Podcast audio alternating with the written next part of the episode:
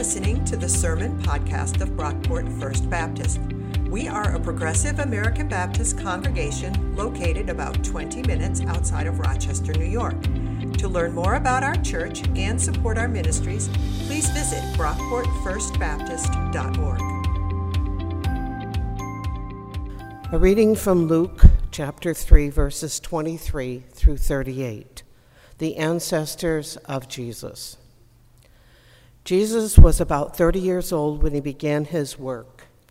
He was the son, as was thought, of Joseph, son of Heli, son of Matthat, son of Levi, son of Melchi, son of Jannai, son of Joseph, son of Mattathias, son of Amos, son of Nahum, son of Esli, son of Naggai, son of Maath, son of Mattathias, son of Simeon, son of Josech, son of Joda, son of Jonan, son of Rhesa, son of Zerubbabel, son of Shealtiel, son of Neri, son of Melchi, son of Adai, son of Cosam, son of Elmadam, son of Ur, son of Joshua, son of Eleazar, son of Jorim, son of Matthat, son of Levi,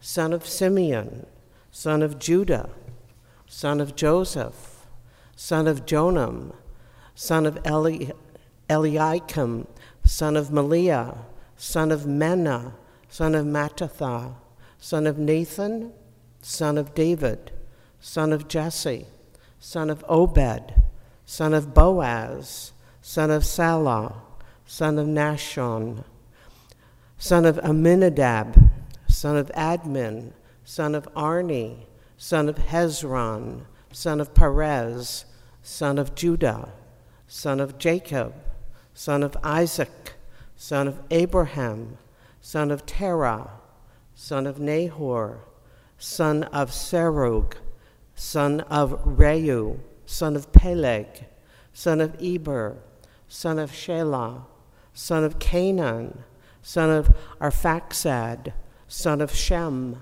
son of Noah, son of Lamech, son of Methuselah, son of Enoch, son of Jared, son of Mahalalel, son of Cainan, son of Enos, son of Seth, son of Adam, son of God.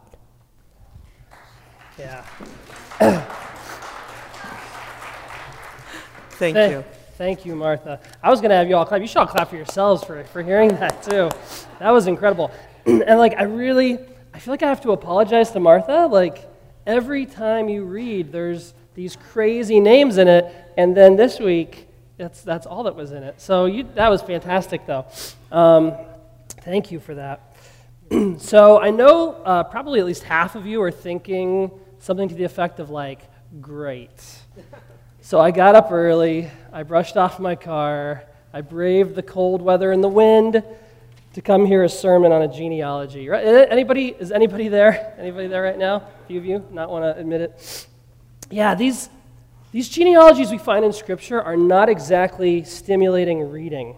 Uh, if we're honest, this is the stuff we usually skip over when we read the Bible. Uh, as soon as you get to like, this guy was the son of this guy, was the son of this guy, it's like, okay, I can go to the next paragraph. I get it. And it's because we assume that genealogies are boring. But here's the thing I don't actually think you find genealogies quite as boring as you may think you do. And there's one reason for that. Ancestry.com. That's right, Ancestry.com. If you're not familiar with this service, Ancestry.com is a company that helps people research their genealogies. They have access to over 10 billion historical records, which is crazy and a little scary. Um, they've sold over 14 million DNA kits, and their profits hover around $900 million per year. And you were worried about Google, right? Yeah, genealogies are big business. Our culture is kind of obsessed with this stuff at the moment. We want to know where we came from. We want to know who our families are. It makes a difference to know that your ancestors came over on the Mayflower or that your great grandmother was a nurse in World War I. That stuff tells us something. It gives us a sense of roots, it gives us a sense of purpose, it tells us something about our identity. And the genealogy of Jesus works just like that. This is a statement about who Jesus is. It's about Jesus' identity. Now, we find two genealogies of Jesus in the Bible one in the Gospel of Luke, another in the Gospel of Matthew. And they're pretty different. They're organized differently, uh, they're different lengths, and they have a lot of different names. But before you get freaked out at that seeming uh, inconsistency, there are some explanations for why these genealogies differ. One thing that's important to keep in mind is that we're dealing with a smaller community of people. The gene pool might not be quite as deep as we're used to, if you know what I mean. My mom's side of the family, the, the Fugates, they all come from Kentucky. They've lived in Kentucky for over 200 years. Uh, the family there in Kentucky, the Fugate clan, all lives in this one uh, valley surrounded by high mountains. You don't get a lot of visitors, not many people leave, everyone's related. And imagine my terror when I was 14 years old and I went to a family reunion and looked at my mom's family tree and realized pretty quickly that it was more of a family circle. like, you did not have to go back that far, like three, four generations before the tree would kind of curve back in on itself. Kind of gross. All that to say, though, that in these smaller, interrelated communities, like what Jesus would have come from, you can take multiple paths through a family tree. There can be more than one way to trace this. So that's one possibility for what's going on here. Another theory is that Matthew gives us Joseph's genealogy while Luke gives us Mary's. Now, that kind of makes sense. Mary's like the main character of the opening chapters of Luke. And when Joseph is mentioned, it's really more of a parenthetical reference. Like the mention is kind of pointing out that Jesus didn't really come from Joseph. He was the son, as was thought, of Joseph, son of Heli. And there are also some traditions in the early church that actually identify Heli as Mary's father, not Joseph's. In Matthew's genealogy, Joseph's father is called Matthan. So it's reasonable to think that Luke could be giving us Mary's side of the family. That's a possibility. But as fascinating as all these theories are, I don't really think it matters that much that these two genealogies don't quite line up. Because remember the point of a genealogy. This is a statement about Jesus' identity. Matthew and Luke didn't send away for DNA kits. All right, they didn't have billions and billions of historical records that they could search through back then. They're making a statement about who Jesus is. And there are even hints in both genealogies that Matthew and Luke are up to something pretty different. Matthew's genealogy, which you can actually find in Matthew chapter 1, it begins with Abraham, the father of the Jewish people. And then it moves forward in time to Jesus. Luke's genealogy, by contrast, starts with Jesus and moves backwards through time, past Abraham, stretching all the way back to Adam, son of God, which is fascinating. We're going to say more about that in a minute. That's not the only clue we have, though, that these two authors are giving us something very different. Matthew's writing to a Jewish audience. And so he not only begins his genealogy with Abraham, he traces Jesus' lineage through the kings of Israel King David, King Solomon, all those other kings we read about in the Old Testament. He's making the point that Jesus is the promised king, the one who's come to deliver Israel and to rule forever. Now, Luke's genealogy also includes King David, but Luke traces Jesus' line through David's son, Nathan, who was never king, and about whom we know almost nothing.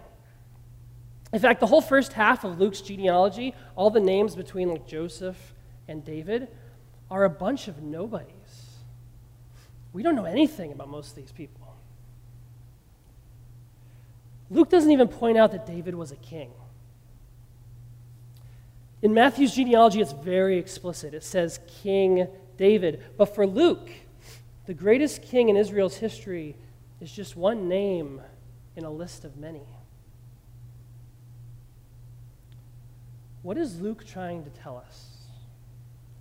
Why trace the Messiah's family tree through a bunch of nobodies and take it all the way back to Adam, son of God? Well, there are at least three reasons for this that we're going to look at, and the first is actually pretty simple. Tracing Jesus' ancestry back to God fits really nicely with Luke's narrative. In context, it makes perfect sense.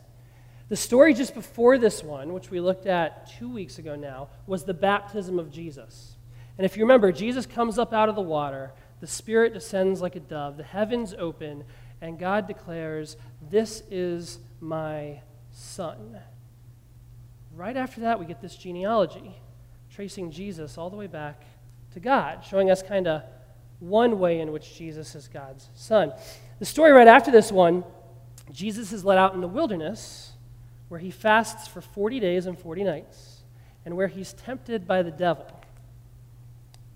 And with each temptation, the devil says, If you are the Son of God, if you are the Son of God, turn these rocks into bread and eat. If you are the Son of God, then throw yourself from the top of the temple, and God will save you. The devil's very interested in Jesus' identity as well. These tests cast doubt on Jesus' divine sonship, but Jesus passes the tests. He resists those lies, and we have the genealogy right here showing us that Jesus is, in fact, the Son of God. So that's one reason. But another reason Luke traces Jesus' genealogy all the way back to Adam is that Luke is presenting Jesus as the new Adam. Now, this is an idea that gets super abstract very quickly, but it's actually something we find a lot of in the New Testament, especially in Paul's writings. The people who lived at the time of Jesus, they viewed Adam as more than just a man. He was more than just a historical person. Adam was a template. Adam was a way of being human in the world. Adam is a stand in for every single one of us, for humanity as a whole. And that's a symbol of humanity separated from God. But Jesus reverses the curse of Adam and gives us a new template, a new way of being human. There's the way of Adam, which leads to separation from God and death. And then there's the way of Jesus, which leads to union with God and life. Or as Paul put it in 1 Corinthians, which will be on the screen Christ has been raised from the dead, the first fruits of those who have died. For since death came through a human being, the resurrection of the dead has also come through a human being. For as all die in Adam, so all will be made alive in Christ. That's basically the gospel right there in a nutshell. Jesus is the new Adam who replaces sin and death with resurrection and life so that we can become one with God, which is amazing. And as awesome and amazing and vital as those first two reasons are for tracing this genealogy all the way back to Adam, son of God, there's actually a third reason. And I want to focus on that. I want to spend the rest of our time together talking about this possibility. Luke doing something a little bit more radical. By tracing Jesus' ancestry back to Adam, Luke is saying that Jesus' lordship, his saving work, his dominion as King and Messiah applies to everyone. Jesus is not only the King and Savior of his own people, the Jewish people, He's the King and Savior of all people. Now, that does not sound all that surprising today, but at the time this was written, that was a radical new idea. The biggest controversy in the early church by far was the inclusion of Gentiles. That's non Jews. That was the big debate of the day. Can Gentiles follow Jesus too? Remember that Christianity our religion started as a sect within Judaism. And so the first Christians were Jews, and when Gentiles started following Jesus, that was a scandal. There was a big debate over how the church should handle that. You can actually read about this debate in Acts 15. On one side, you have the Judaizers. These were Jewish Christians who believed that in order to follow Jesus, a Gentile first had to become Jewish. And that wasn't like just switching churches. It's not like today where one day you can go to the Baptist church, next day you can go to the Methodist church. It was a little bit more involved than that. Religion permeated every element of life and culture and society. For a Gentile to become Jewish meant getting circumcised, dressing differently, eating differently. There were entire food groups you had to avoid. You had to observe different holidays, different feasts. There were different standards of cleanliness. You wouldn't be able to associate with certain Gentile friends and family members in quite the same way for fear of becoming unclean. It was a total shift. And remember that Luke is the only Gentile author we know of in the New Testament. There were probably people in Luke's church who believed he didn't belong people who thought he was unclean, that Luke was a sinner, that he couldn't be a real Jesus follower because he belonged to the wrong religion. Luke's very inclusion in the church was a matter of controversy. And so, what does Luke do when he gives us his picture of Jesus? His rendering of Jesus' identity. Oops. Just knock the microphone off. Well, Luke traces Jesus' genealogy through a bunch of nobodies, reminding us that Jesus came for everyone. He didn't just come to save the Jews or any other specific people group, he came for everybody. Jesus was a child of Adam, like every single one of us. The Son of God who secures our adoption into God's family. How do you understand the identity of Jesus? And how does that impact the way you view and interact with the world? Do you have a view of Jesus that draws lines and erects walls? Or is your Jesus a Savior that tears walls down? A Savior that pushes you to embrace those who are different from you, even those who maybe belong to another religion or who maybe other people think are unclean or sinners. So, I lived in Los Angeles for a long time, and I want to tell you about one of my favorite spots in LA. And Julius is where I'm going to take over with this because I need to see these slides while I go through them. I want to tell you about one of my favorite spots in LA to kind of drive this home. This is Los Angeles Cathedral, the Cathedral of Our Lady of the Angels. I'm getting a bad glare on the screen, so I can't see it that well. It is a massive Roman Catholic church right in downtown LA. It's absolutely gorgeous. It was opened in 2002. It's uh, very modern, very abstract looking. Um, here's another angle. There's actually a fountain outside the place. It's kind of to the side of the fountain there. There's a wall. I couldn't find a good picture of it. It has the verse, I believe it's the greatest commandment when Jesus says to love God and love your neighbor as yourself. It has it etched on that wall in every known language. Just rows and rows of that verse. And then in the entrance, which is where everyone's walking up to, there's this, uh, this statue. It's supposed to be Our Lady of the Angels.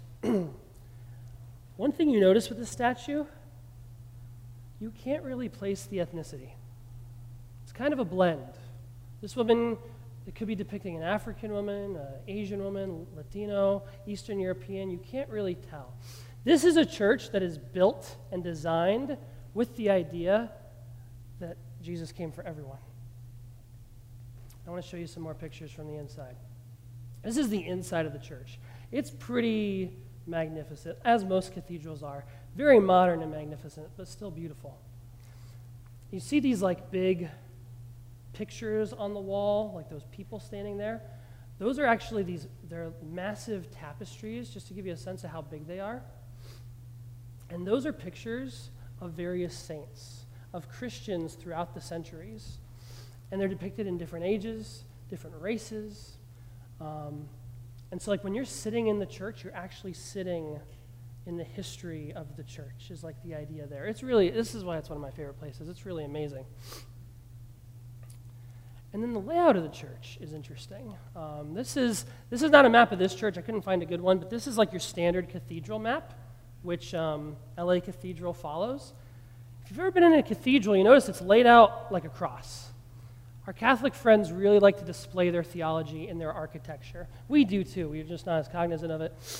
But um, kind of the long bottom bar of the cross, where letters B, D, A, C are, that's where the congregation sits. Okay, that's where like the lay people sit. It's like this part of the church. Then in the center, you have the altar where the priests sit. At the top, you have uh, the choir. But then you get those little, those two little wings. The, on this map, it's FE and HG. Different churches, those have different reasons. Different people will sit there. They'll be used for different things. At LA Cathedral, though, the one wing, the wing on the left, that's where the leaders of the church sit. That's where, like, deacons and their spouses, that's where they'll sit. And I have a, a picture that kind of captures it. It's the pews from this angle that are off to the right. They have a, a, a front row seat to the altar and everything that's going on up there. But the other side, uh, oops, too far, F and E on this map, or maybe H and G on this map, the other side, across the altar, that section is reserved for anyone who comes to the church who is not a Christian. If you come and you're not part of the church, in some contexts, even if you come and you're a Protestant, you get a seat of honor, front row, looking over everything that's going on up front with the altar, right across from all the leaders of the church.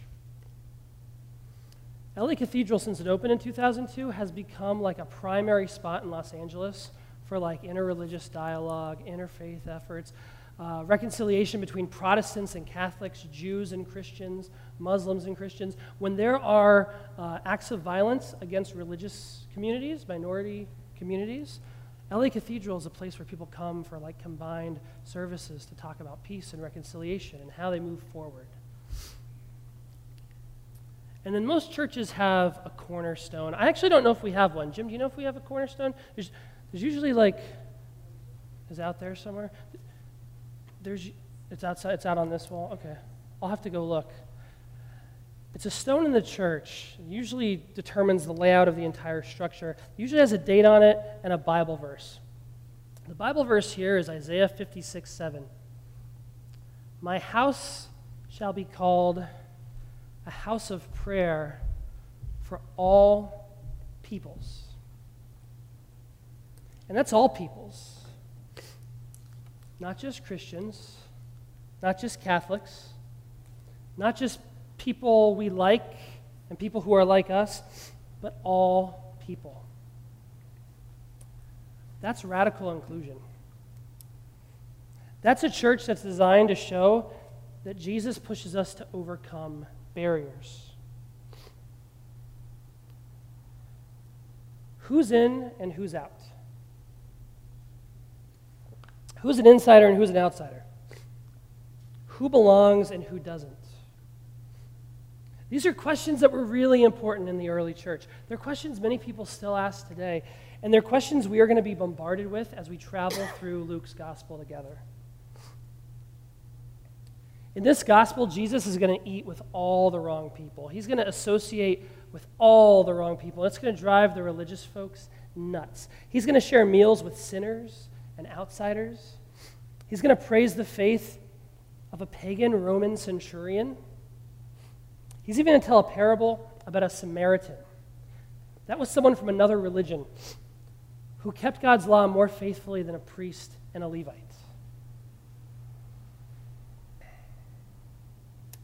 Who do we welcome in church and who do we struggle to include? Who do we struggle to include in our own lives, in our own circle of friends? Does your identity rooted in Jesus push you to welcome and engage with people who are different? Or does it put up a wall? Has it turned you inward? May we accept the challenge of Luke's gospel as we journey through it together. May we learn to practice the same sort of radical inclusion that Jesus embodied so perfectly. And may we follow in the path of Jesus the Messiah, who is the Son of Adam, the Son of God. Amen. Thanks for listening. If you enjoyed what you heard, please be sure to rate, review, and subscribe to this podcast on iTunes. You can connect with us on Facebook at Brockport First Baptist, on Twitter at BrockportFB, and on our website, brockportfirstbaptist.org. Our theme music was composed by Scott Holmes. This has been a production of Brockport First Baptist.